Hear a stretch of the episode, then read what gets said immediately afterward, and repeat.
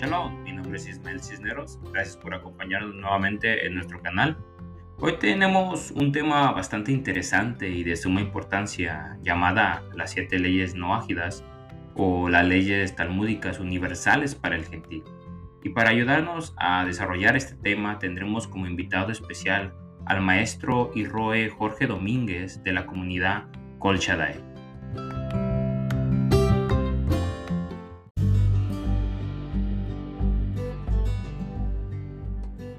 El maestro Jorge da clases bíblicas sistemáticas bastante completas en la perspectiva y cultura hebrea en su canal Comunidad Kol Shaddai.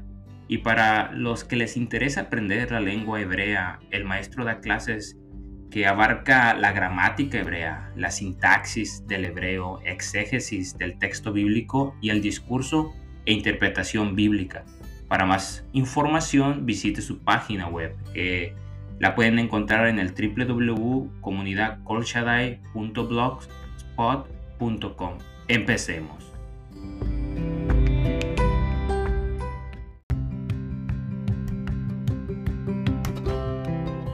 Shalom, shalom, gracias por estar conectados en este nuevo episodio. El día de hoy tenemos a un gran invitado que es el maestro Jorge Domínguez, que viene eh, a aportar grandes conocimientos sobre este tema que es un poco controversial, sobre las siete leyes no ágidas. Maestro Jorge, si pudiera saludar a los que nos vean a escuchar e introducirse. Muchas gracias.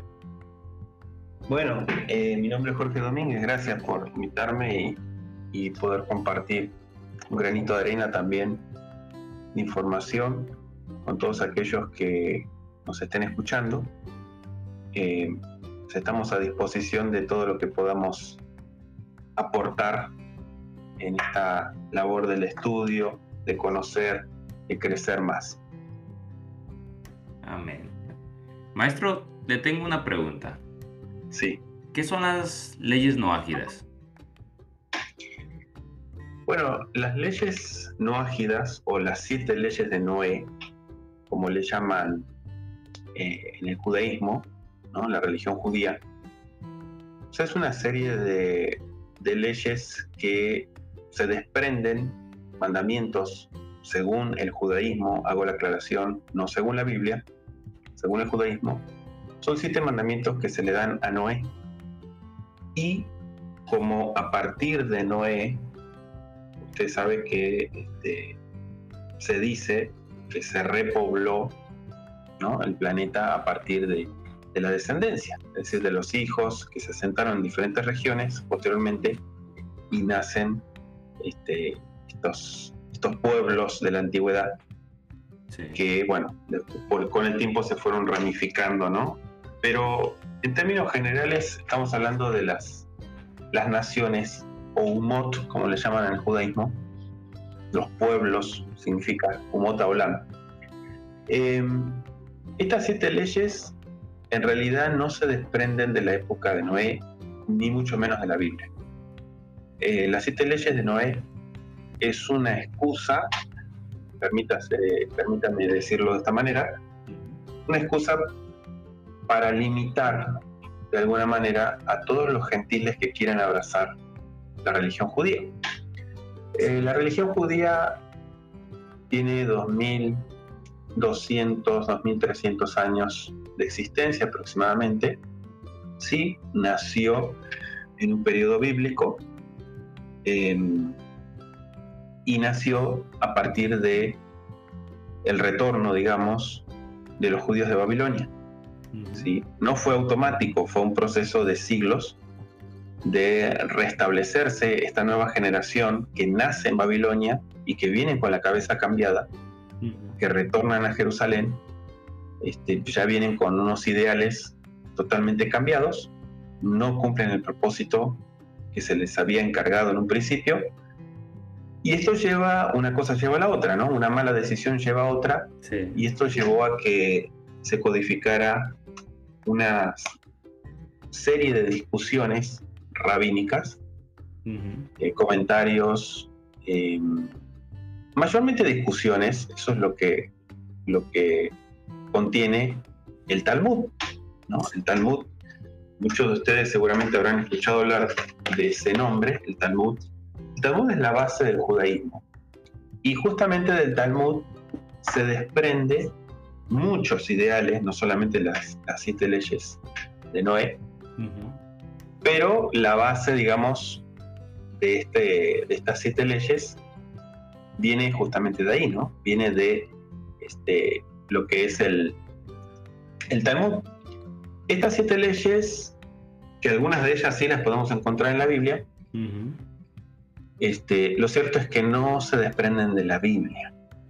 Por ejemplo, la prohibición de la idolatría, la prohibición de robar, de, matar, o sea, asesinar, eh, de no comer carne despedazada por otro animal.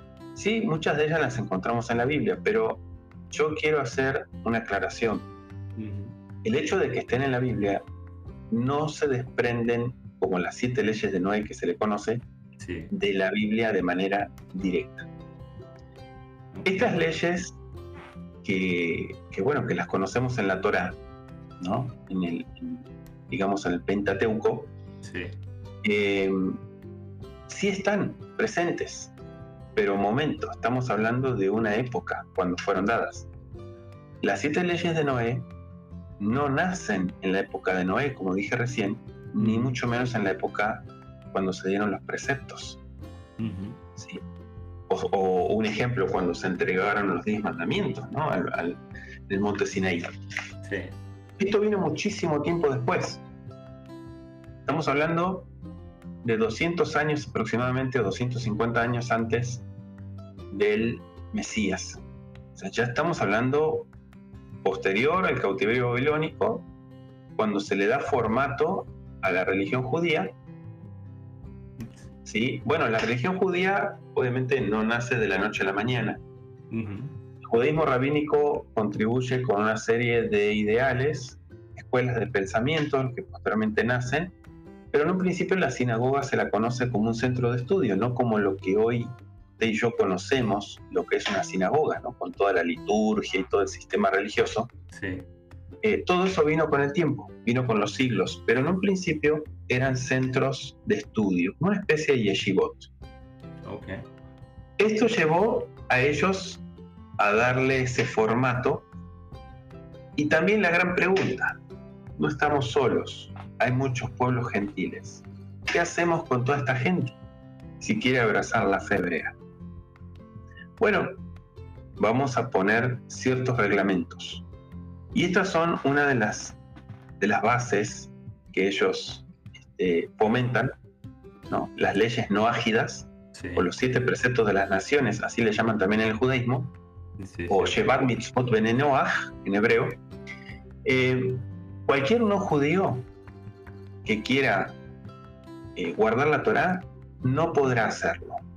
Solamente estará obligado a cumplir estas leyes reveladas a Noé. ¿Sí? Y lo convierten de alguna manera en un justo, entre comillas, justo, ¿no? Un justo gentil. Y según ellos se asegura, se asegura el Olama o sea, el, mundo venidero, ¿no? Así es. Eh, pero bueno, lo cierto, para resumir, es que no es algo que se desprenda de la Biblia. O sea, eh, si vamos a la época de, de Noé, no dice les enseñarás a todas las naciones estas siete leyes, no lo dice en ningún lado de la Biblia. Entonces, ¿cómo es que se llega a, establecer esto, ¿no? Como algo tan fuerte.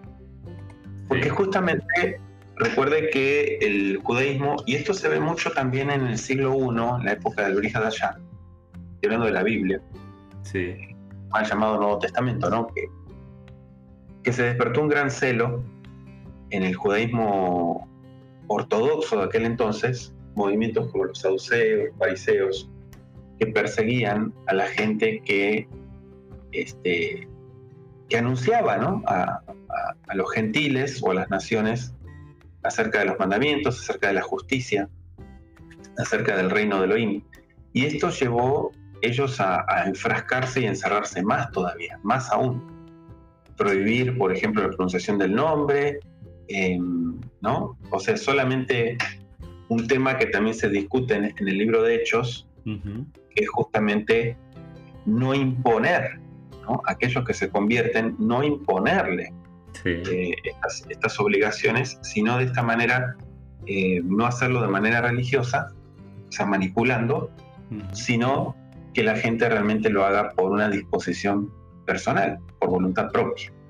Pero bueno, lo cierto es que eh, todo esto fue fomentado por el judaísmo primitivo. ¿sí? Y todavía hasta la fecha sigue en pie.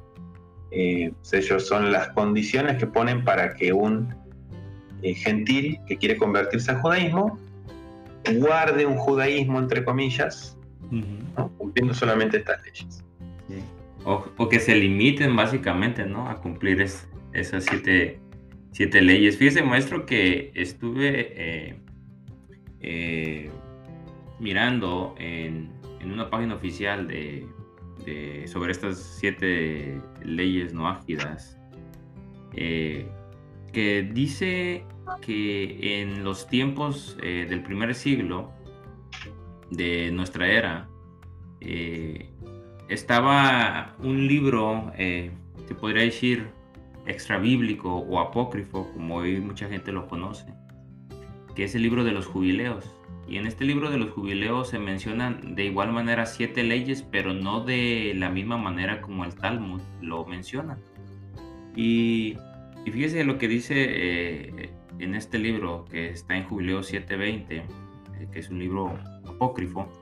Dice, y en el vigésimo octavo jubileo Noah comenzó a enseñar a los hijos y a sus hijas las ordenanzas y los mandamientos y todos los juicios que conocía y exhortó a sus hijos a guardar la justicia y a cubrir la vergüenza de su carne y a obedecer a su Criador, a honrar a su padre y a su madre, a amar a su prójimo y a guardar sus almas de fornicación, inmundicia y toda iniquidad. Qué curioso, muestro que, que en estas, eh, si nos ponemos a contarlas, eh, son siete. Una, guardar la justicia, 2. Cubrir la vergüenza de su carne. 3. Bendecir al Criador. 4. Honrar al Padre y a la Madre. 5. Amar a su prójimo. 6. Guardar sus almas de la fornicación y de la inmundicia. Y séptima, guardar sus almas de toda iniquidad. Y algo interesante, eh, que había un comentario de, este, de esta misma página que comentaban ellos que que los rabinos, los rabinos del primer siglo, este, o muchos de los rabinos del primer siglo, eh, ellos no, no, querían reconocer o no reconocieron este libro de, de, los jubileos, el cual, si lo hubieran reconocido, según su perspectiva, bueno, hubieran tomado las siete leyes que, que son mencionadas aquí, que incluso están, son más apegadas a los mandamientos que fueron dados en el monte Sinaí a, Moisés que, que, las leyes que se podría decir que reinventaron o que ahora se encuentran basadas en el Talmud. Y, y qué curioso, se me hizo interesante, se me hizo interesante esta comparación, ¿no? Que en el libro de los jubilos también se mencionan siete, aunque sabemos que es un libro extra bíblico o apócrifo, eh, pero que ellos eh, no, lo, no lo reconocieron y por el cual eh, tuvieron también que apoyar esa mentalidad de, de hacer siete también leyes en la perspectiva en cómo ellos lo mirarían. Ya, entonces le quería compartir eso. A mí me gustaría hacer un aporte referente a esto, ¿no? Que, que está comentando Creo que el gran problema, digo problema porque cuando algo no se le da una solución eh, correcta, queda ahí, ¿no? Queda, queda digamos, eh, abierto a la mala interpretación, a, como decimos, lo que se empieza a ramificar, uno dice una cosa, otro dice otra. Eh, la mala interpretación ha llevado a, temas como este, uno, ponerlo como una ley obligatoria. Dos, Em, tomarlo a la ligera también, ¿no? que ha llevado a, a, muchos errores. O sea, el libro de los jubileos, según se cree, es este, creo que fue el siglo I antes del Mashiach, por ahí más o menos, que fue que se, se, encontró, ¿no?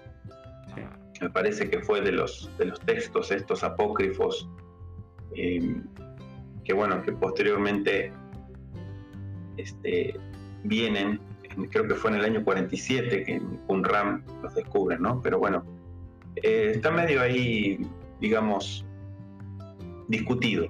El contenido sí. tiene que ver mucho con el Bereshit, eh, por eso es que justamente se habla de eso. Pero quiero hacer un, aporte. Sí.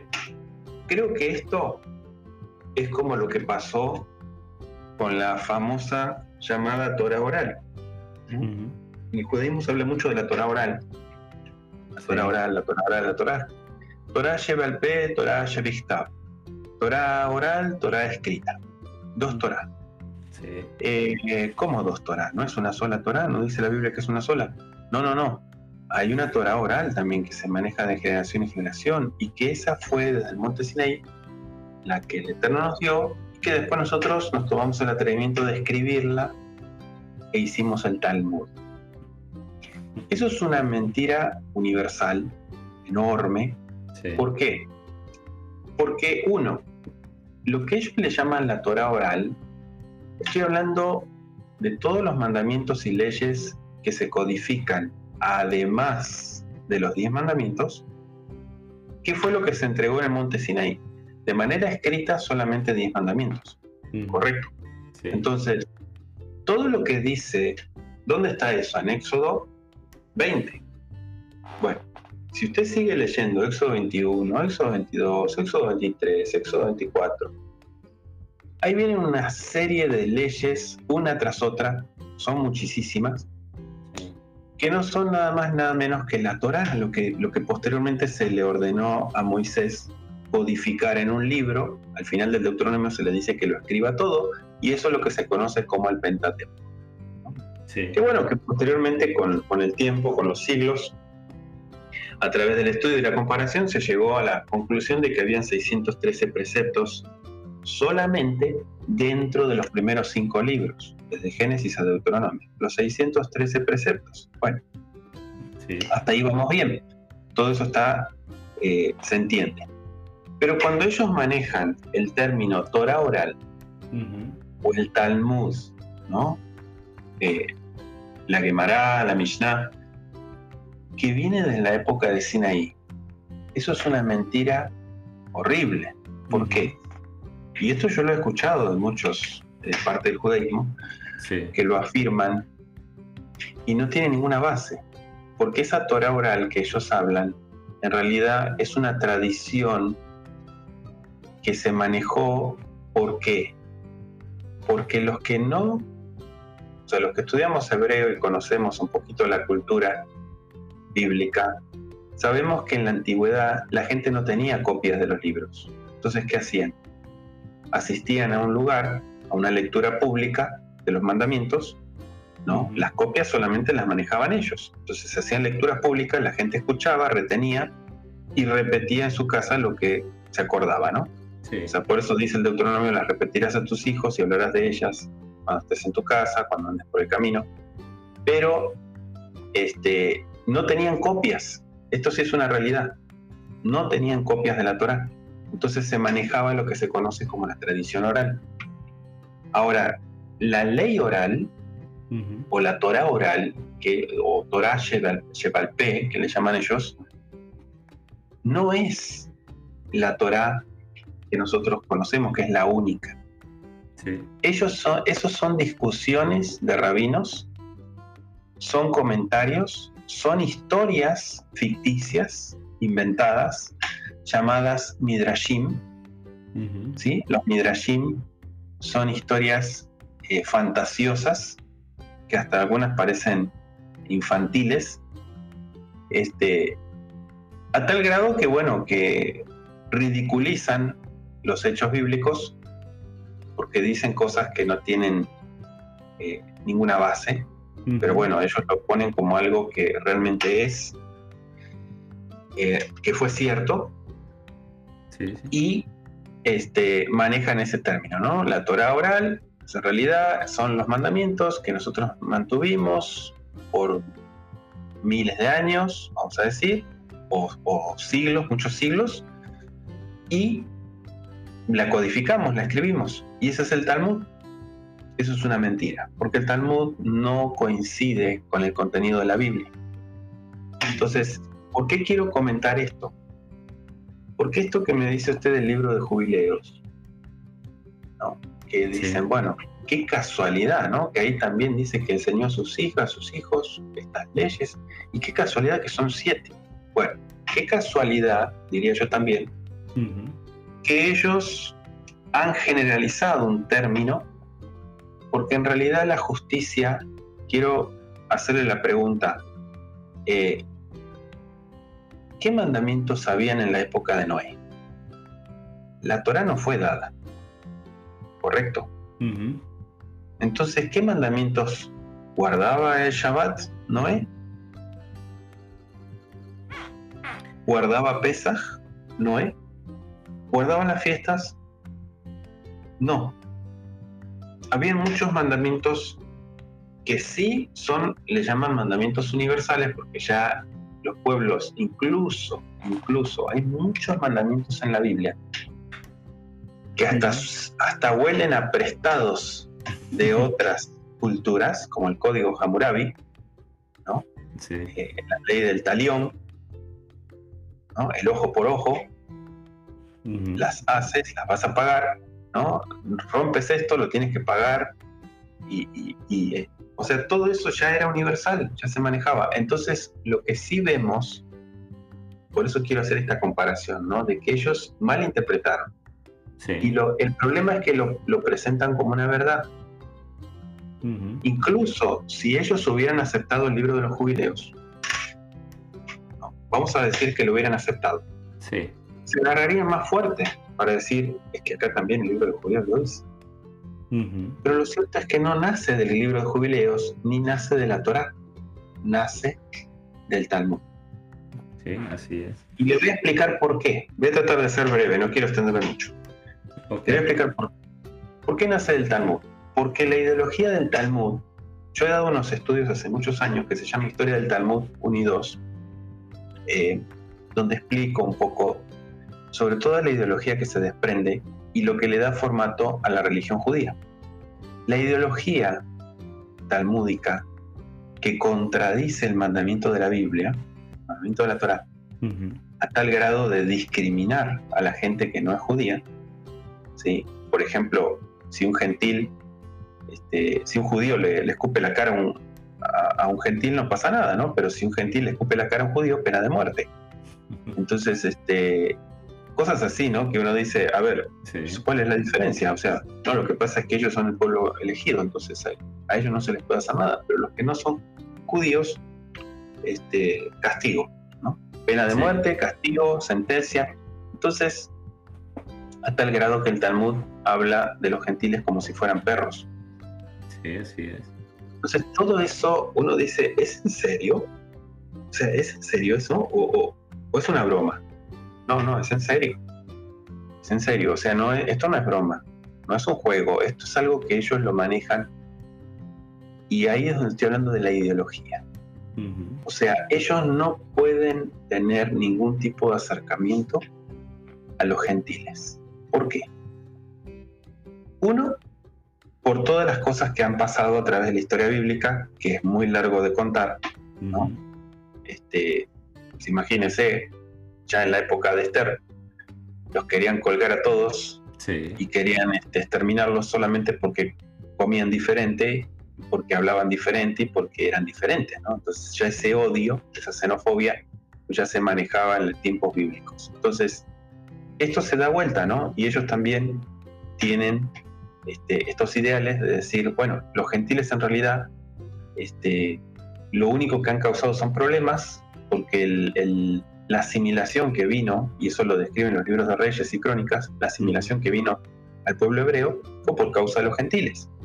A tal grado de decir, bueno, cuando salimos de Egipto, como muchos egipcios vinieron mezclados con nosotros, nos, nos, este, nos sedujeron a la idolatría, ¿no? Mm. Al becerro de oro y todo eso. Bueno, sea cierto, sea mentira, toda esta ideología ha llevado a que ellos se enfrascaran y se encerraran más. Entonces, ¿qué pasa?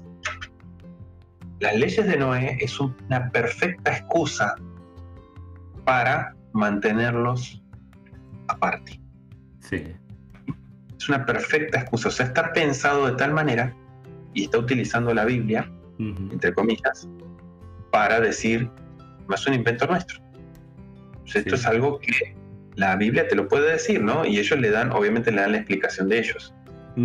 Pero este es el aporte que quiero hacer porque mucha gente dice, ok, pero tiene sentido también lo que dice. Sí, muchas cosas van a tener sentido, pero la historia es según quien la cuenta. Así es, es cierto.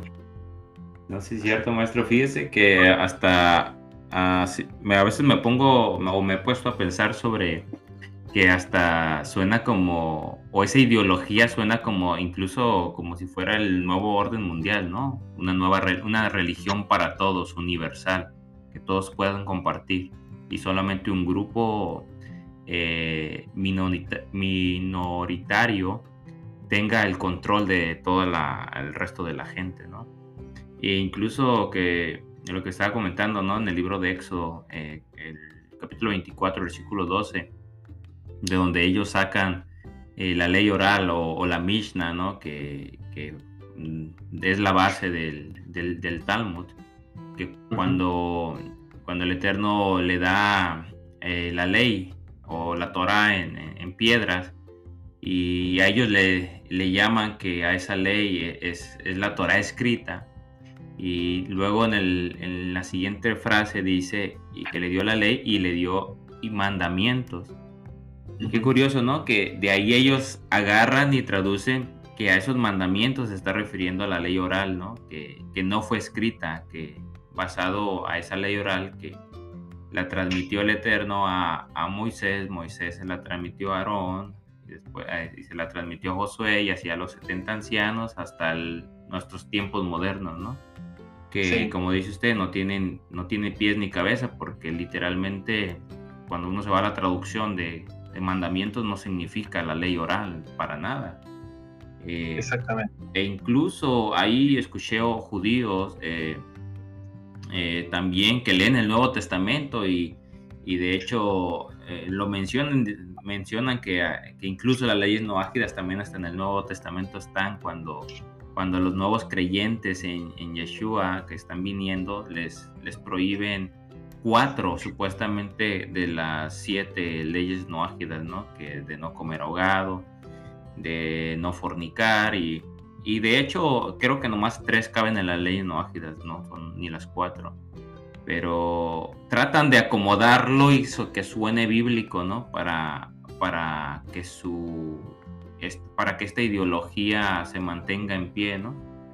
Pero nada, nada, nada que ver con la, con la verdad bíblica. Una vez que uno la pone al fuego, que es la palabra del Eterno, y la pone en comparación, da de mucho que decir, bastante que decir más bien, ¿no? Porque no son basadas ni a como ellos dicen, que, que la Mishnah o el Talmud sale de, en la entrega de la Torah en el monte Sinaí, mucho menos que las siete leyes noágidas salen de la porción de Noah, porque uno lee la porción y, no las encuentra por ningún lado, y mucho menos del Nuevo Testamento, ¿no?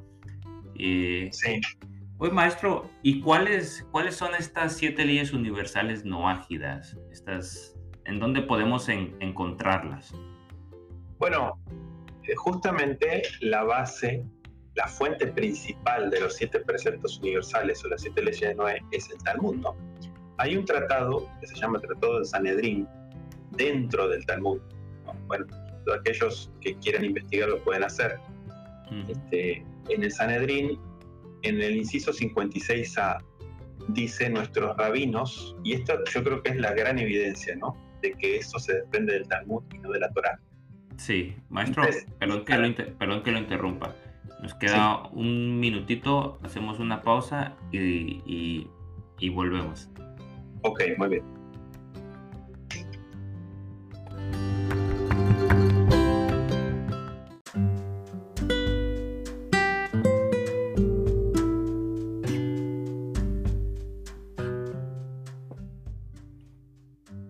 Listo, maestro. Creo que, creo que en el Talmud está la base fundamental ¿no? Y, no, y no en la Torah. Eh, para aquellos que les gusta investigar, en el Talmud hay un tratado que se llama Sanedrín. En el inciso 56a dice, nuestros rabinos enseñaron, y dice que acá no está hablando de la Biblia, no está hablando de la Torah, esto es algo, una fuente talmúdica. Nuestros rabinos enseñaron siete preceptos que fueron ordenados a los hijos de Noé las leyes judiciales, evitar maldecir a Dios, la idolatría, el adulterio, el derramamiento de sangre, el robo y comer carne cortada de un animal vivo. O sea que el Talmud es una de las fuentes principales de los siete preceptos eh, no ágidas, o sea, las, siete leyes de Noé. Eh, las distintas autoridades rabínicas discutieron el tema en relación con esos mandamientos principalmente aplicada a los goim, o sea, los gentiles, que vivían bajo el dominio judío. Entonces, el Tratado de Sanedrín es la fuente clave de donde vienen las siete leyes de Noé y no de la Biblia. ¿Cuáles son las siete leyes? Bueno, según el judaísmo, las establece tradicionalmente como prohibición de abodazara, o sea, la idolatría, no se pueden adorar ídolos, eh, no se puede blasfemar y esto hago la aclaración que, bueno, el Talmud lo dice no blasfemar a Dios, ¿no? Este, no cometer pecados también de índole sexual, no robar, no asesinar, decíamos no comer carne despedazada de un animal vivo y establecer cortes de justicia para implementar el cumplimiento de dichas leyes. O sea, fomentar, fomentar, digamos, lo que son eh, justamente estas leyes. Acá no estamos incluyendo las leyes de la Biblia, sí muchas de ellas son de la Biblia, pero no estamos incluyendo en términos generales. Entonces, vuelvo a repetir, insisto, el Talmud es la fuente principal de las siete leyes de Noé. ¿Quiénes las crearon o quiénes las codificaron?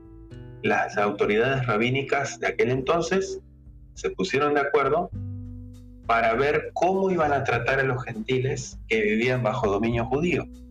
O sea, fue una problemática que ellos tuvieron y dijeron algo tenemos que hacer. Sí. Eh, se lo atribuyeron al pobre Noé, y digo el pobre Noé porque no tiene nada que ver con todo esto, sí.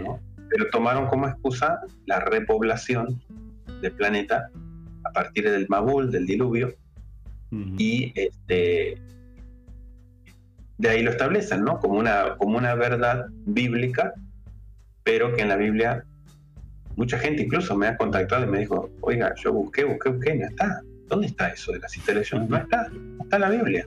Sí. ¿Será que mi versión de la Biblia no lo tiene? No, no está en la Biblia. Lo cierto es que no está en la Biblia. Sí, cierto. ¿No? Y qué curioso, maestro, que sobre las estas siete leyes que estaba mencionando, ¿no? Eh, no asesinar, no robar, no adorar a dioses falsos, no cometer inmoralidad sexual, no comer las extremidades de un animal vivo, no maldecir a Dios, establecer cortes de justicia. Este, interesante porque eh, básicamente este, se podría decir que este es un, un reemplazo, ¿no? Un plagio de los diez mandamientos, literal. Como el otro día que estábamos mencionando, si hubieran dicho cumplan o limítense a cumplir los diez mandamientos, bueno, fuera incluso hasta más bíblico, más apegado a la Torah. Pero tendría más sentido. Sí, tendría más sentido, literalmente, porque, bueno, se apegarían, ¿no? Se apegarían a, a lo que en la mayoría, incluso hoy en día, ¿no? De, eh, en el cristianismo pues eh, los tiene por lo menos eh, y la gente los conociera, pero, pero como usted dice, ¿no? aunque hay ciertos mandamientos que provienen de la Torah, no quiere decir que meramente los sacaron de la Torah para, para poderlos hacer.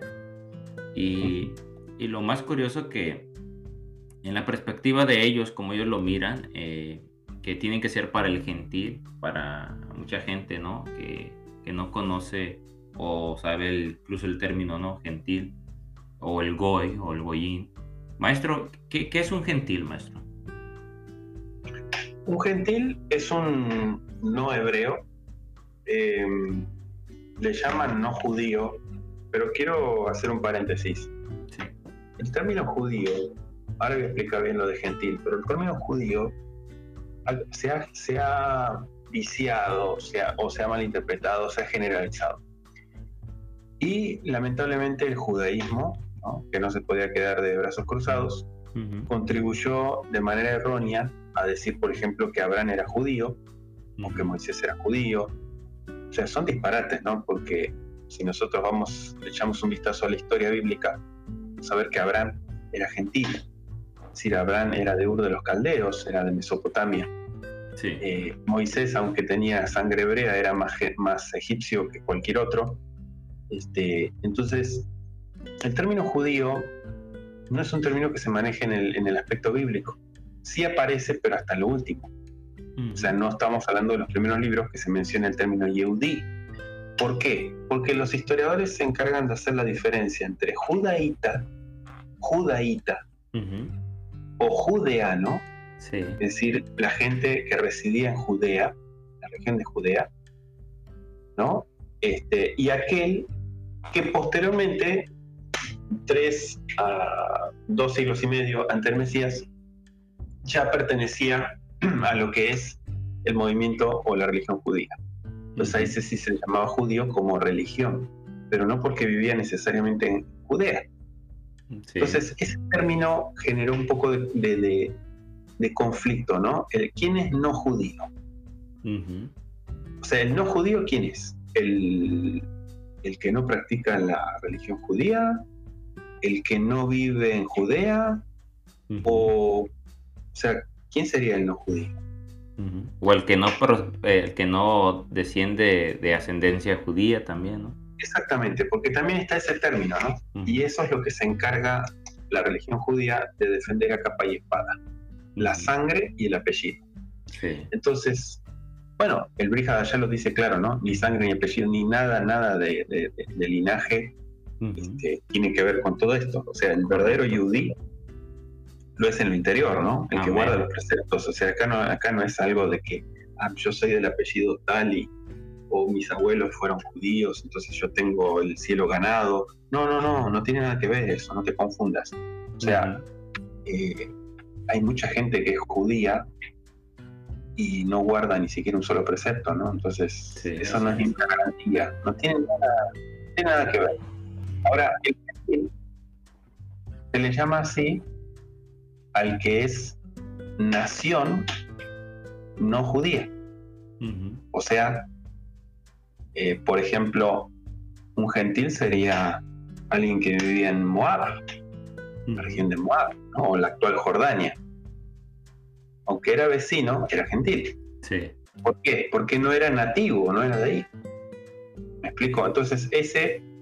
Hay diferentes términos. Está el término goy, que significa nación. Está el término ger, que significa extranjero.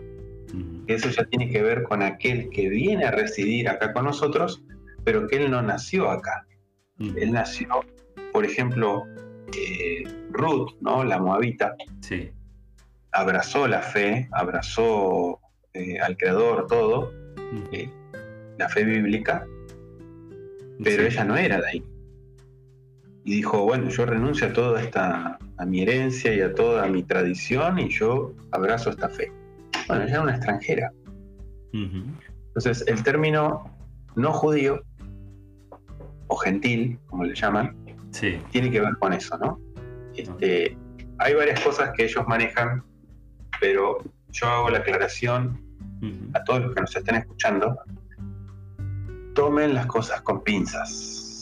No digan sí fácilmente a todo porque hay muchas cosas que hay que analizarlas. Miren, casualmente, mirando ¿no? en la Biblia un Tanaj que tengo ahí, hebreo-español, obviamente una edición judía, ¿no? Es decir, una, una edición con comentarios judíos y demás. Sí.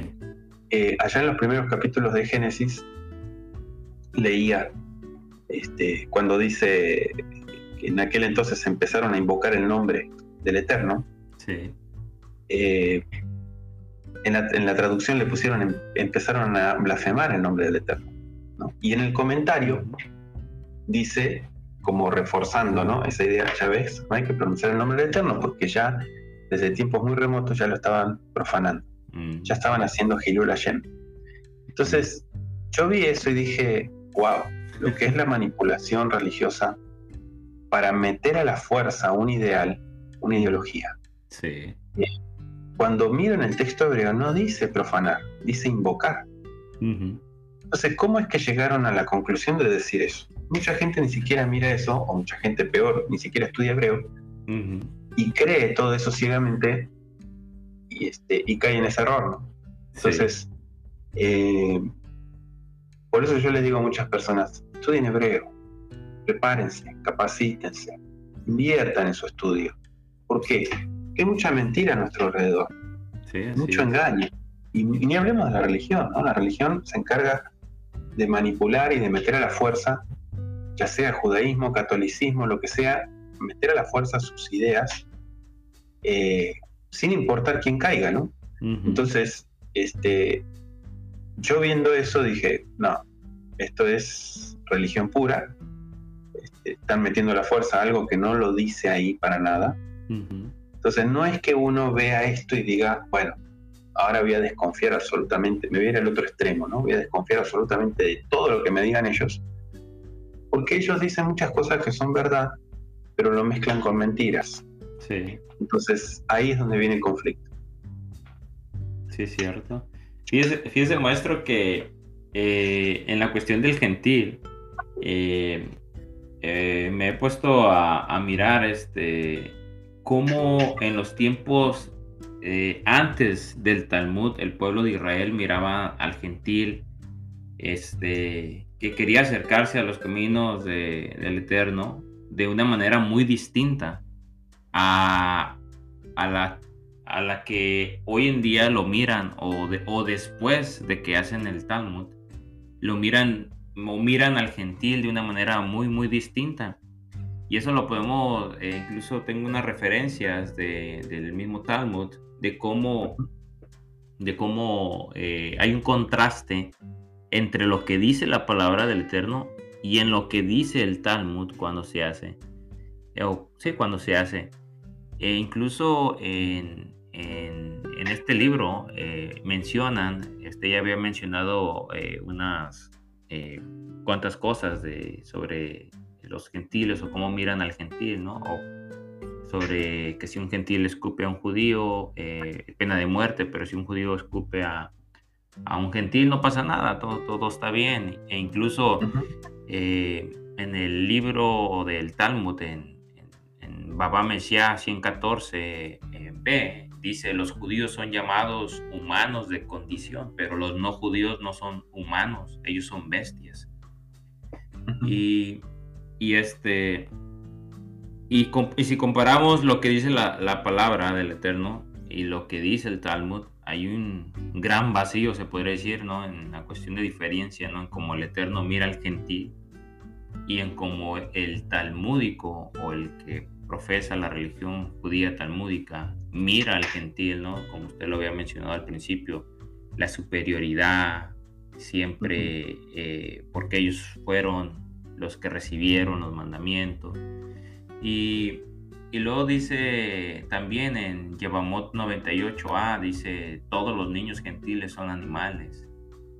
Y e incluso suena realmente fuerte y feo porque no mucha gente sabe el contenido ¿no? de, este libro eh, y, lo, y, lo, está abrazando, lo está abrazando a capa y lo, defiende a capa y espada, incluso más que la misma Torah, cuando no se dan cuenta ellos mismos que la manera en quienes escribieron eh, ese libro, cómo lo mirarían a, a este tipo de personas ¿no? que están abrazando este tipo de, de, información.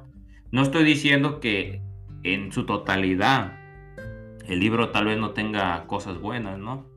pero sí, el contenido que tiene, se puede decir, es antibíblico en, la mayoría de, del contenido que tiene. Y en la referencia, sobre todo, ¿no? De, que cómo se refieren al no judío. Este, y así, o sea, podía mencionar, pero yo creo que sí, es, se me hace hasta incluso feo mencionar lo que, lo que, lo que dice el mismo libro, el mismo contenido. Yo creo que eh, el problema también de esto es que incluso el mismo Talmud dice eh, que un judío discutió con Dios, un rabino, ¿no? Discutió con Dios y ganó el rabino la discusión. Entonces de ahí se desprende, y parece un chiste, ¿no? Parece broma, pero lo dice en serio. Eh, en la religión judía, lo que dice un rabino para el judío es lo más sagrado que hay. O sea, puede mover cielo y tierra porque lo dijo el rabino. Pero no le dan esa importancia a lo que dice el creador. Si uno dice, a ver, pero entonces la Torah la tienen de adorno, ¿cómo es?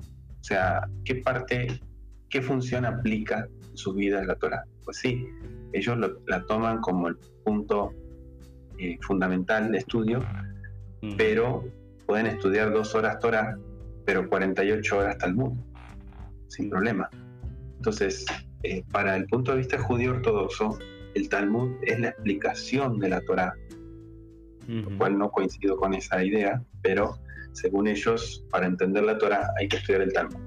Es como una especie de filtro de lavado de cerebro que se tiene que pasar antes para que cuando uno vaya a estudiar la Torah con toda la ideología talmúdica, lo vea desde ese punto de vista, ¿no? Sí. O lo entienda y le dé prioridad al comentario del rabino fulano, este, que dijo tal cosa en tal tratado, a lo que me explica la Biblia, ¿no? Entonces, esta parte eh, es, muy errónea. Hablemos, bueno, de la discriminación y todo eso que se habla es, terrible, terrible. Además del machismo también que se maneja en muchos casos. Este, son cosas que, bueno, que a veces la gente no se detiene a analizar, a pensar. Y dice, uy, me compré un libro de Midrashim, me compré este libro de Midrash, de Bereshit, y está interesante porque me habla de la Perashá y me comenta varias cositas que yo no conocía, no sabía. Pero cuidado, porque el mal también se disfraza de luz. Sí, así es. Entonces, hay cosas que sutilmente se van incorporando y cuando uno sin se quiere dar cuenta, ya está hasta adentro, está hasta la coronilla con todo esto, y es difícil diferenciar lo que es correcto a lo que no lo es. Entonces, o sea, el discernimiento se nubla. Entonces, si no hay un verdadero estudio, comprensión de la Biblia, que creo que es la base fundamental, ¿no? Digo, estoy hablando a una audiencia de creyentes. Si alguien que me está escuchando y dice, pues a mí la Biblia realmente no me interesa, no, me, no quiero saber nada con todo eso, bueno, es su punto de vista, ¿no? Yo lo respeto. Pero estamos hablando a la gente que este, conoce o por lo menos tiene la intención de acercarse al pensamiento bíblico, ¿no? a estudiar la escritura, a conocer la cultura hebrea. Eh, mucha gente es atraída seducida, digamos, por el judaísmo, ¿no? por la religión judía. Y uno dice, qué fuerza que tiene, qué atracción que tiene, que mucha gente ciegamente se mete en todo este baile y ni siquiera sabe lo que está haciendo, ¿no? Este, viene un rabino, le dice dos o tres, cuatro palabras y obedece ciegamente, ¿no? Entonces, eh, no es lo que el Eterno quiere. El Eterno quiere que realmente lo busques de todo corazón. Si vas a orar a Él, no necesitas leer un libro para orar, no necesitas oraciones prescritas, repeticiones vanas. Eh, la mejor oración es la oración del corazón, la oración genuina que nace de, lo más profundo de tu ser y que te dirijas a Él de manera transparente. Eso es lo que vale oro delante del Creador. Amén, Cuando la gente realmente es sincera, transparente, se muestra como es, no se viste de religión y la humildad sobre todo, ¿no? Entonces, eso, eso es lo que realmente mueve la mano del creador ¿sí? El poderoso em, incluso lo dice en su palabra, ¿no? lo dice el, corazón constrito y humillado. Estamos hablando también de una persona que, que no se esconde detrás de la religión, que no busca la religión, que no busca a Dios detrás de la religión. Entonces esa parte, las religiones a veces tienen mucho encanto, mucha, mucha decoración, mucho adorno, mucho maquillaje de espiritualidad, pero el fin es malo. ¿Por qué? Porque son sistemas de manipulación que de una o de otra manera, por las buenas o por las malas, te están controlando, te están manipulando, te están lavando el cerebro. Entonces, acá lo importante es que lo más importante del ser humano es que aprenda a desenvolverse solo, que aprenda a pensar, a razonar, a actuar eh, de acuerdo a un solo punto de vista, ¿no? Eh, accionar, pensar y hablar y decir todo eh, con sentido. No, no, no mezclar. Entonces, es triste, pero el Talmud eh, deja mucho que desear. no es un, una fuente fiable, digamos, aunque ha hecho mucha historia estos creo que son 64 tratados en total. Eh, no volúmenes. Volúmenes creo que son 18, me parece, pero son como 64 tratados. O sea, es muchísimo, es una obra muy grande. este, pero tiene esto, ¿no? Que, la manipulación religiosa ha logrado eso. Por un lado, al judaísmo hermético, elitista, como decía usted recién, que se creen más que los demás, y por otro lado, al pueblo gentil o no judío, donde ve esta serie de comportamientos y quién quiere acercarse a eso. Nadie. ¿Quién quiere acercarse a una religión que te digan que es perro? Yo creo que nadie, ¿verdad? No, nadie. E incluso, maestro, fíjese que en el Midrash Talpiot 255.1 y se dice, el Eterno creó al no judío, es lo que dicen ellos, ¿no? el, Eterno creó al no judío en forma humana para que el no judío no, ah, para que el no judío sea servido por, no sea servido por bestias. Por lo tanto, el no judío es un animal en forma humana condenado a servir al judío de día y de noche. Siempre la superioridad, ¿no? el, el, del, judío, ¿no? Del judío, porque todo, como, todo tiene que estar oliendo y en eh, todo tiene que oler básicamente a judío, ¿no? Ya no, ya no, ni siquiera mencionan a Israel, tal como el Eterno lo menciona en toda la Biblia, ¿no? El pueblo de Israel. Pero aquí con ellos todo tiene que oler solamente a judío, a Judá, a judío. Y fíjese que si lo contrastamos eso con el libro de Efesios capítulo 2 versículo 11 al 16, donde dice que no olviden que ustedes los gentiles antes que estaban excluidos eran llamados paganos incircuncisos por los judíos, quienes estaban orgullosos de la circuncisión, aun cuando esa práctica solo afectaba a su cuerpo, no su corazón. En esos tiempos ustedes vivían apartados del Mesías no se les permitía ser ciudadanos de Israel y no conocían las promesas del pacto que, eh, que Dios había hecho con, con ellos. Ustedes vivían en un mundo sin Dios y sin esperanza, pero ahora han sido unidos en Yeshua HaMashiach. Antes estaban muy lejos de Dios, pero ahora fueron acercados por medio de la sangre del Mashiach. Pues el Mesías mismo nos ha traído paz él unió tanto al judío como al gentil en un solo pueblo. ¿Cuándo? Por medio de su cuerpo en la cruz, derribando el muro de hostilidad que nos separaba. Lo logró poner, logró poner el fin al sistema de leyes y mandamientos y ordenanzas, básicamente, ¿no? De, humanas, ¿no? Y logró, y también hizo la paz entre el judío y el gentil, al crear de los dos grupos un nuevo pueblo. Y qué interesante, ¿no? Que la, el contraste tan, tan grande, ¿no? En lo que, en cómo el Eterno mira al pueblo en, en general, ¿no? Tanto el judío como el gentil. Y cómo un judío practicante de la religión judía talmudica mira a un no judío, totalmente distinto, ¿verdad? Sí. Em, quiero agregar algo de, esto que comentábamos, ¿no? De, fomentar el odio, que bueno, no suena bien, pero eh, creo que sirve para abrir los ojos y para entender un poquito. No digo ponerme en el zapato del judío para entenderlo plenamente, porque hay cosas que no son. Ni siquiera tenemos que tomarnos el esfuerzo de entenderlas, ¿no? O de ponernos en el lugar del otro.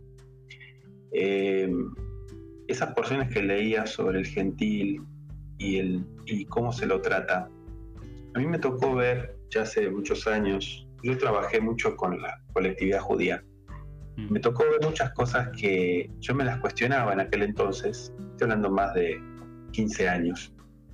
Em, yo veía ortodoxos, ¿no? Comerciantes con empleados gentiles, cómo los maltrataban, cómo los estafaban, eh, les mentían, los apuraban, o sea, es un maltrato constante, ¿no? Sobre todo el viernes, eh, hablándoles mal y todo, apurándose para cerrar la tienda para, para irse a prepararse para el Shabbat. Entonces yo veía una doble, un doble mensaje. Yo decía, a ver, te estás preparando para ir a recibir el Shabbat con tu familia, pero acá en el trabajo estás basureando, porque es el término, a la gente. Y no está bien eso. O sea, a mí me hacía mucho ruido eso. Yo decía, ¿por qué? O es una hipocresía universal esto, o no sé, que alguien me lo explique. Sí. Yo veía eso y decía, algo no me cuadra, algo está mal. Algo, algo hay acá investigando con los años, sí, obviamente vine a dar con esto, ¿no? Del, Talmud y de la ideología que fomenta el judaísmo. ¿Por qué se le permite a un judío mentirle y robarle a un gentil? Al grado de mentirle y robarle. Está permitido. Entonces ellos lo, hacen con total descaradez, eh, sin ninguna pena, sin ningún, ningún sentimiento malo. Eh, porque está aprobado por el Talmud.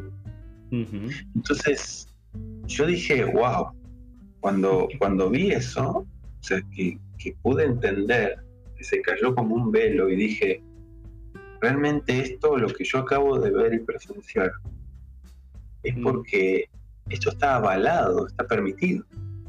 Por eso ellos lo hacen con total tranquilidad. Sí, sí, y digo, vas a hacer lavamientos de manos, vas a hacer los rezos, las oraciones, vas a bendecir a tus hijos y todo eso cuando acabas de robarle porque no le pagaste el sueldo a tu empleado, como dice la Biblia. O porque le quitaste parte del sueldo, o porque lo insultaste, o lo trataste mal.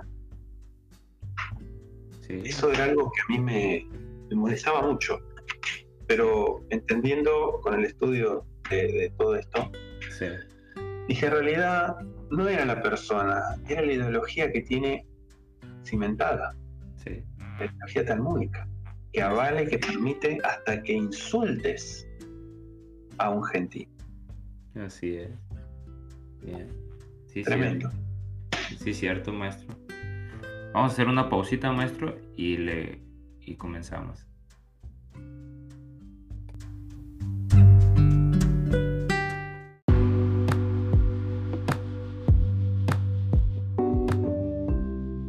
Ok, maestro. Y fíjese, maestro, que de lo que estaba comentando ahorita, eh, que incluso en el mismo Talmud estaba leyendo que se le es permitido a un judío también incluso demostrar afecto, pero afecto maquillado, para no decir la, este, otra cosa, hacia un gentil con el tal, con, con el fin de obtener el beneficio que el judío quiere de él. Entonces, Eh, sí, es interesante porque de hecho el mismo Talmud, así como usted lo, lo acaba de, mencionar en su experiencia, que sí, al judío se le es permitido, basado a, las leyes talmúdicas, se podría decir, robarle, mentirle, eh, asesinarlo incluso. Eh, estafarle. estafarlo y, sin culpa sin culpa. Y, yo creo que ni, siento yo que sinceramente ellos no sienten, no se sienten ni mal por hacer eso, porque eh, les es permitido, o sea, ya, es, les es natural, se es como algo, algo natural, no lo miran este, mal, literalmente. Y este y sí, sí, sí, es verdad. Incluso eh, mucha, mucha gente me ha dicho o me, me ha mencionado, ¿no? Eh, a veces, ¿no? Eh, y no, yo no había entendido eh, por qué lo, lo, mencionaban. Este, cuando a veces uno hacía un negocio y el negocio me iba a mi favor. a veces me llegaban amistades y me decían, ay, dice, has de ser judío. Pero la mera verdad no entendía por qué me decían eso, ¿no? Porque, aparentemente como que si yo le hubiera estafado al otro, ¿no? Entonces me, daban ese comentario, pero no lo entendía hasta que, igual, hasta que miré lo que dice el Talmud y digo, ah, entonces, ¿por qué? Porque es lícito, se podría decir, ¿no? En el Talmud estafar a las gentes y, no sentirse, sentirse sin culpa. Ya, entonces... Exactamente. Es interesante. Yo una de las cosas que que me despertó toda esta este interés por investigar más, por profundizar más a lo largo de, muchos años, fue cuando estudiando ciertos preceptos ya muy conocidos por todos nosotros, como por ejemplo el de eh, amarás a tu prójimo como a ti mismo, o amarás a tu semejante como a ti mismo, uno a primera vista entiende al leer eso entiende este, claramente ¿no? que el, semejante, el prójimo, no, necesariamente tiene que ser alguien que comparta las mismas ideas o que crea lo mismo que yo, porque de hecho creo que eso es lo interesante de la vida, ¿no? que todos somos diferentes. Creo que si todos fuéramos iguales, como robots programados, sería muy aburrido, ¿no? Eh, entonces lo interesante de interactuar con otras personas es que otros piensan diferente, ven las cosas de diferente manera. Entonces, bueno, yo tenía ese pensamiento y esa, y esa interpretación de este precepto. Claro, en el contexto dice no odiarás a tu hermano en tu corazón y amarás a tu prójimo como a ti mismo. Sí. Pero cuando veo que en el judaísmo lo presentan como Abat Israel, Abat Israel, que significa amor por Israel, yo dije, ¿qué tiene que ver amor por Israel con ama a tu prójimo como a ti mismo? Sí. Hablando de la tierra de Israel, no, resulta que el término, y lo explica el Talmud, el término Israel es un término para designar al pueblo judío, la religión judía. Sí. Así lo llaman, ¿no? Entonces, habla, eh, habla de otro judío. O sea, amarás a otro judío como a ti mismo. Es como que ahí cierran totalmente las puertas y no dan ninguna chance al gentil. Ahí no existe el gentil, no figura en ningún lado. Como digo yo, no figura en el mapa. Eh, en esta cuestión del amor y el respeto. Entonces, bueno, tiene sentido, ¿no? ¿En qué, en, qué, ¿En qué tiene sentido? Y en que si el Talmud dice que le puede faltar el respeto al gentil, mintiéndole, robándole, estafándolo, insultándolo, entonces te está dando el visto bueno desde la interpretación rabínica de ese precepto, ¿no? O sea, si el gentil no merece ningún respeto, según la Torah, algo que es mentira, eh, por eso ellos se dan la mano en, esta, en este tipo de interpretaciones, ¿no? O sea, lo, lo ven como algo bueno. Sí. Entonces yo cuando veo eso digo, no, no, esto me hace ruido, ¿no? Esto no, no está bien.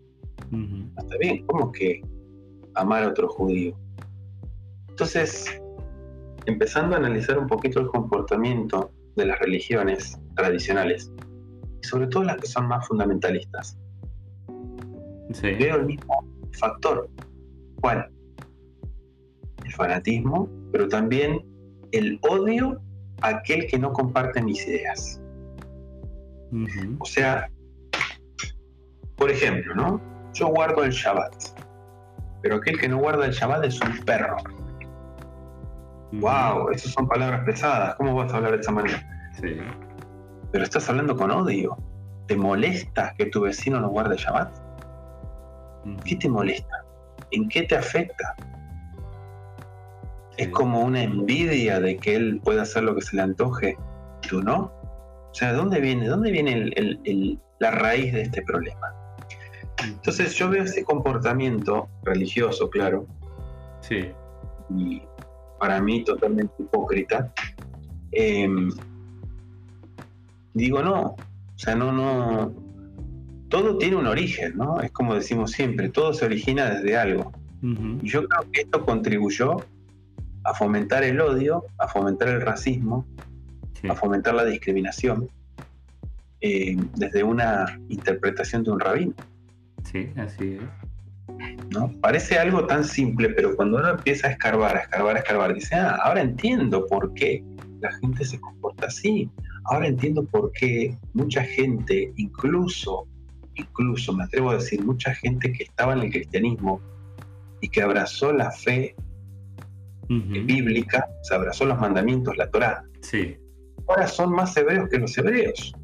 y ahora se tienen todo por delante y todo aquel que no guarda mandamientos es, es, lo peor, es un pagano, es esto, es lo otro, cuando ellos salieron de ahí. Correcto, así es. Ellos eran más de lo mismo. Entonces digo, a ver, ese comportamiento no está bien. Primero y principal porque la gente se merece un respeto, eh, independientemente de lo que crea o lo que piense. Segundo, uno, uno vino de ahí. Entonces, ¿de qué me estás hablando? No? O sea, la Biblia dice claramente, nunca te olvides de dónde saliste. Entonces, eh, más claro le echamos agua, o sea, esto está clarísimo, no, no podemos ignorar esa parte. Entonces, ahí es donde la gente falla, ¿no? Cuando se cae en ese pensamiento, en ese razonamiento, como el ejemplo que di, ¿no? De amar al prójimo. Momento, ¿quién es mi prójimo? La pregunta. Sí. Entonces, cuando uno tiene en claro eso, ¿quién es mi prójimo? No lo que dice el judaísmo, sino que yo sé que el prójimo no va a pensar, no va a coincidir conmigo 100%, tal vez sea totalmente lo opuesto. Pero independientemente de eso, Yahshua lo dijo, amen y respeten incluso a los que los persigan, incluso a aquellos que se consideren enemigos suyos. Porque amar al, al que te cae bien no tiene ningún mérito, decía el Mashiach. ¿no? estás haciendo ningún esfuerzo. No estás eh, invirtiendo algo importante en tu carácter. O sea, eso lo hace cualquiera. No, sí es cierto. Fíjese, maestro, que eh, algo interesante eh, es, sobre este. A veces también he escuchado eh, gente que está en las raíces hebreas y que defiende un poco la cuestión talmúdica, es eh, decir esta, esta frase. Eh, yo, yo en cierta manera los comprendo en por qué hayan escrito tantas cosas que, que están un poco fuera de su orden, ¿no? pero yo creo, ahí viene, ¿no? El yo creo que lo hicieron por el celo a Dios, por el celo al Eterno, porque sienten un celo, dice, de proteger y guardar los mandamientos del Eterno, que no quieren que los gentiles vengan y lo, y lo, arruinen. Y me pongo a pensar, digo, digo, ¿de verdad? ¿Estoy escuchando lo que estoy escuchando? Porque los gentiles no tienen nada que ver con el Talmud y está sumamente, como dicen por ahí en México, ¿no? Patas para patas para arriba. Ya, sin, sin cuestión de, del, gentil de, meter mano. Entonces digo, wow, como, hay gente que, que sí, en cierta manera, o sea, no investiga, no, no, no, no, no pregunta, no cuestiona, no nada, y nomás cree lo que les dicen. Y, y todavía lo asumen que ellos lo, los entienden porque es por el celo que sienten hacia proteger los mandamientos del Eterno, cuando todo lo que dicen está en contra de los mandamientos del Eterno. Digo, ah, ok, bueno. Y fíjense que yo, yo miro tres cosas sumamente importantes este, en esta cuestión ¿no? sobre las leyes no ágidas, que, que, es, eh, que intentan reemplazar literalmente pues, el código de la ley o, la Torah, ¿no? incluso este, eh, parte de, de, las, de las escrituras. Eh, y, y el, el, otro punto también, este, que intentan, intentan de manera sutil este, adoctrinar a los gentiles en contra de la divinidad del Mesías a Yeshua, porque al final de cuentas esos, de los, esos mandamientos, eh, en la perspectiva en cómo ellos lo miran, al final de cuentas Yeshua es uno más del montón, ¿no? Un, un, un, ídolo más y sus seguidores son idólatras más, entonces no se dan cuenta que aquellos que asumen que estos mandamientos les aplican no se dan cuenta que ellos en la categoría del pensamiento talmúdico, ellos son idólatras. Y, su Dios que ellos adoran es uno más del montón, ¿no? Entonces, eh, y esa sería la otra cuestión que, yo miro también, ¿no? y la tercera, eh, para mi punto de vista, ¿no? Es tratar de meter una ideología o una religión mundial, se podría decir, ¿no? Así como, lo mismo como hace la masonería o los Illuminati, ¿no? Tratan de tener control sobre la humanidad, meterles mandamientos a, toda la humanidad, tener una religión mundial para que un solo grupito pueda tomar dominio sobre, sobre ese grupo, ¿no? Y, y qué interesante porque dice que en el libro de Levíticos capítulo, capítulo 24, versículo 22, Dice, habrá una misma ley para vosotros, será tanto para el forastero como para el nativo, porque yo soy el eterno vuestro Dios. Y así innumerables textos, Levíticos 19:34, Éxodo 12:49, Números 9:14, y cada uno de ellos, la misma ley se aplicará tanto al nativo como al extranjero que habita entre vosotros. Entonces hay un contraste muy, muy grande, ¿no? Demasiado grande entre la división, entre esa pared, esa pared que construyeron, ¿no? Que era imposible para el gentil eh, convertirse al Dios de Israel. No, no convertirse al judaísmo, sino al Dios de Israel. Incluso lo miro, lo miro yo como cuando Shammai, uno de los jueces en la antigüedad del primer siglo, eh, y parte del, antes del primer siglo, fue, quien fue el que promulgó la ley ¿no? de, de, evitar a cualquier judío entrar a la casa de un gentil, cuando uno lo busca en la Torah y no lo encuentra por ningún lado. Más sin embargo, eh, Shammai fue el que la promulgó. Y ahí le ponen una barrera inmensa para que aquel gentil tenga o se le haga más difícil el acceso al Dios de Israel y poderse convertir al Dios de Israel sin necesidad de pasar cualquier, te podría decir, ah, rito religioso para la conversión al judaísmo de, su, de, su religión, de ellos, ¿no? Esa religión talmúdica. Y, y sí hay una diferencia muy, muy grande y muy marcada, ¿no? Que, que, me doy cuenta, incluso creyentes, eh, judíos de sangre creyentes en Yeshua, ¿no? Siempre, incluso que crean en Yeshua, siempre, siempre miro ese, ese aspecto, ¿no? Incluso de superioridad.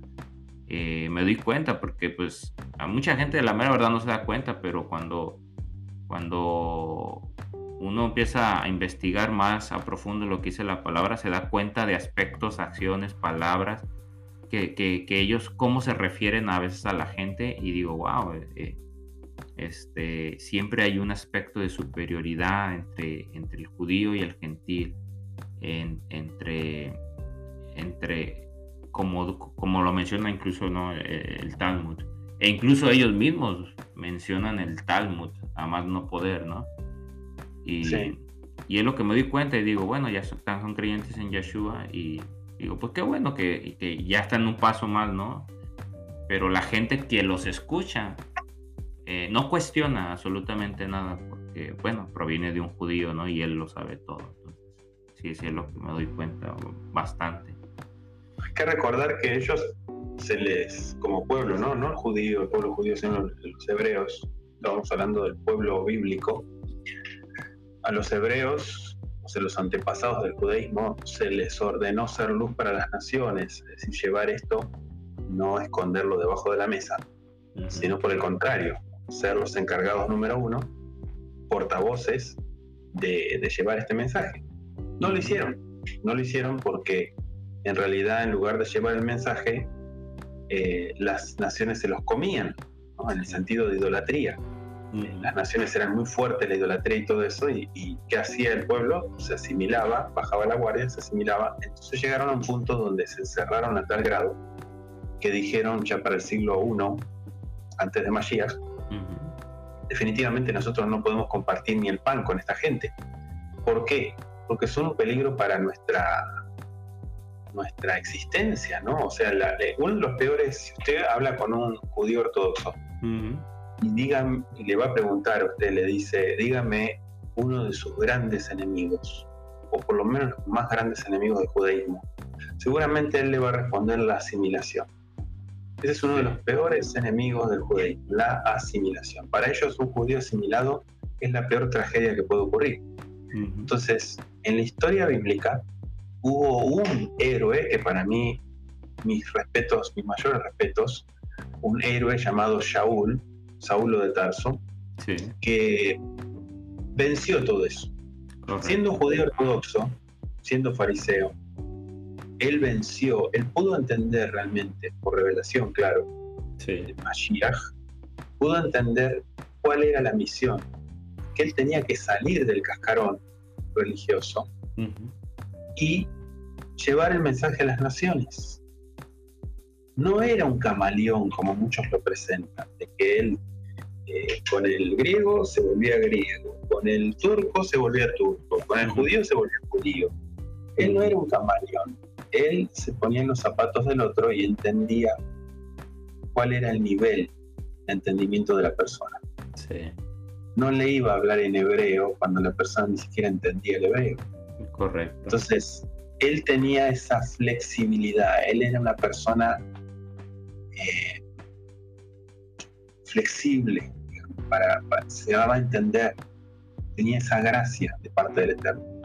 Y ese fue el instrumento que utilizó el Eterno para que muchos, incluso judíos asimilados que vivían en, otras, otros países de Asia Occidental, este, recibieran la, abrazaran la fe nuevamente, ¿no? regresaran a casa como el hijo pródigo.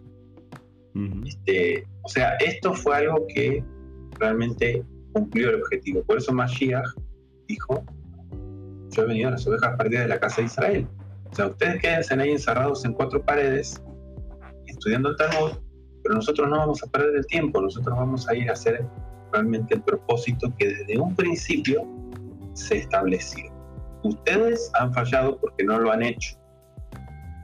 Se han enfrascado, se han encerrado y no han cumplido el, verdadero propósito, que era ser encargados, número uno, de llevar las buenas nuevas al mundo. Así que bueno, eh, le agradezco por, por eh, invitarme a compartir eh, este espacio también, ¿no? Con todos aquellos eh, oyentes que, que se unan. No, pues muchas gracias a usted, maestro. Muchas gracias. Que el Eterno lo siga ayudando, guardando y dándole conocimiento para que lo pueda seguir compartiendo con aquel que, lo necesitamos.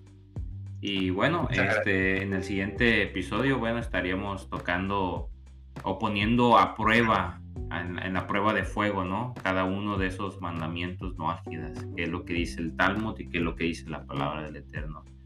Muchas gracias, maestro, por, por todo y hasta la, hasta la próxima.